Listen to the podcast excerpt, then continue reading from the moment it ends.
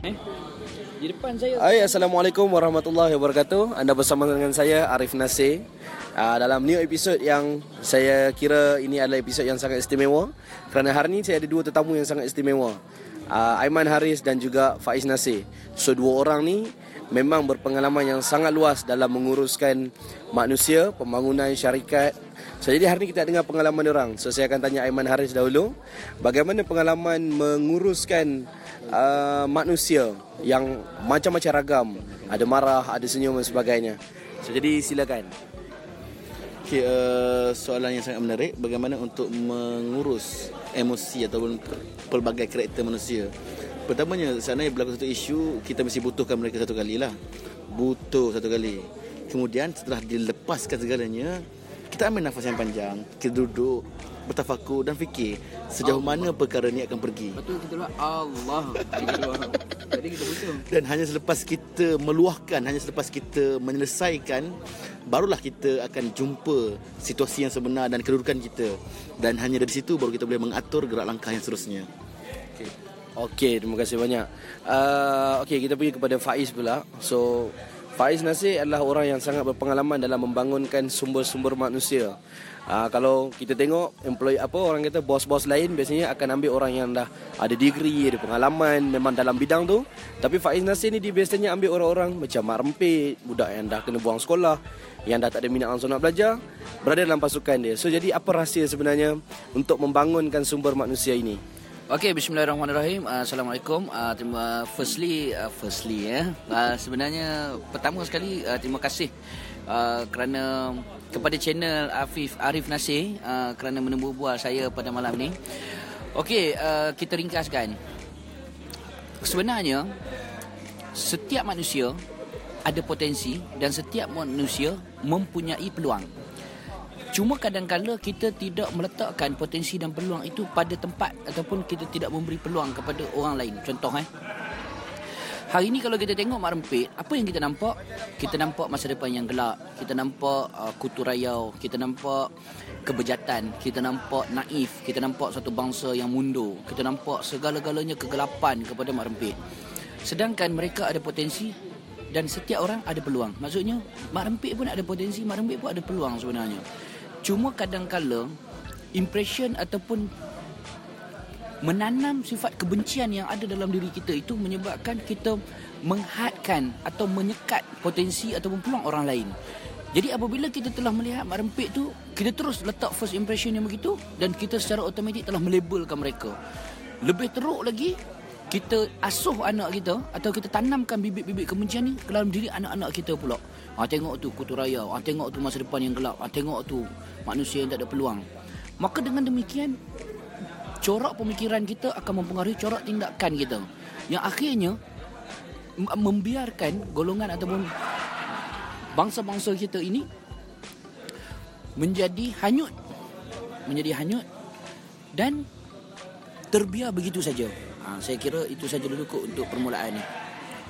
Okey, terima kasih banyak Faiz Nasir atas uh, nasihat yang baik. So dapat kita simpulkan jangan judge orang terlalu mudah dan setiap orang ada peluang dan potensi. So sebelum saya tamatkan uh, kita punya episod kali ini, uh, satu minit Aiman Haris untuk menyimpulkan uh, kenapa you masih stay lagi untuk terus buat bisnes? Kenapa tak uh, don't give a fuck all of this dan pergi je masuk kerja mana-mana sebab kita pun tahu kan kita ada potensi diri macam mana kan? Uh, sebenarnya setiap hari adalah satu pengalaman ataupun cabaran baru yang you akan lalui. That's the best thing in business lah. Maksudnya you tak akan uh, berhadapan dengan rutin yang sama. You tak akan bosan. Setiap hari you akan uh, dicabar dengan persoalan-persoalan yang keras uh, you akan berusaha sehingga habis limit you. Only apabila di push baru you akan kenal di mana sebenarnya kekuatan dan kelemahan you. Bila you berhadapan situasi seperti yang bermasalah barulah you akan kenal di mana titik lemah you sendiri dan di mana ataupun ke mana kecenderungan yang akan you pilih. Sama ada untuk terus fighting ataupun don't give fuck and blah. But the thing is apa yang best paling business adalah you menguji diri you sehingga ke what we call lah sehingga ke Kenal diri anda. kenal diri anda lah sehingga ke usaha yang terakhir baik Okay. Terima kasih. So jadi Faiz Nasir untuk uh, last satu minit uh, dapat simpulkan nasihat untuk anak-anak muda kat luar sana. Okey, nasihat saya simple. Yang pertama sekali kita kalau tak boleh jadi orang yang ber, uh, orang yang orang yang membantu. membantu, janganlah pula kita jadi orang yang menyusahkan. Tetapi sebenarnya satu benda yang anda kena kaji dalam uh, dalam hidup ini adalah pertama sekali apakah tujuan anda dilahirkan. Kenapa anda lahir-lahir kat dunia ni? Kenapa sebenarnya? Cari jawapan tu. Bila kita lahir dekat dunia ni, adakah kita nak mati sebagai seorang yang biasa-biasa atau seorang yang luar biasa? Luar biasa bukan bermaksud macam Alif Syukri. Luar biasa tak bermaksud kena jadi Dr. Vida. Nak jadi Dr. Vida, nak jadi Alif Syukri, terpulang. Tetapi yang saya maksudkan di sini adalah mencari makna hidup itu sendiri. Kalau kita ketemui titik-titik menemui mencari makna hidup dalam kehidupan kita, saya kira setiap orang akan memainkan peranan mereka masing-masing yang mana mereka akan menjadi manusia sebelum mereka jadi orang yang beragama. Bukan isu orang agama itu tidak bagus, tapi kita akan jadi manusia yang mana manusia itu akan membawa kita kepada agama dan di dalam agama itu mengenal diri kita. Oh, macam dalam sangat ya. Okey, jadi saya saya saya lembutkan, saya lembutkan. Jadi pesanan saya kepada orang muda, saya merayu dan saya menyeru kepada semua golongan-golongan muda, anda kena tahu Tujuan anda dilahirkan bukan untuk mati biasa-biasa. Mesti mati sebagai orang yang luar biasa.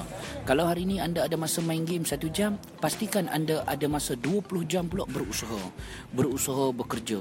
Anda nak main game itu minat anda, terpulang. Tapi jangan biar game itu jadikan anda najis. Sampai eh, biasa kita dengar najis dadah kan. Ah, kali ini game najis game. Jadi pastikan ketika usia muda ini work fucking hard.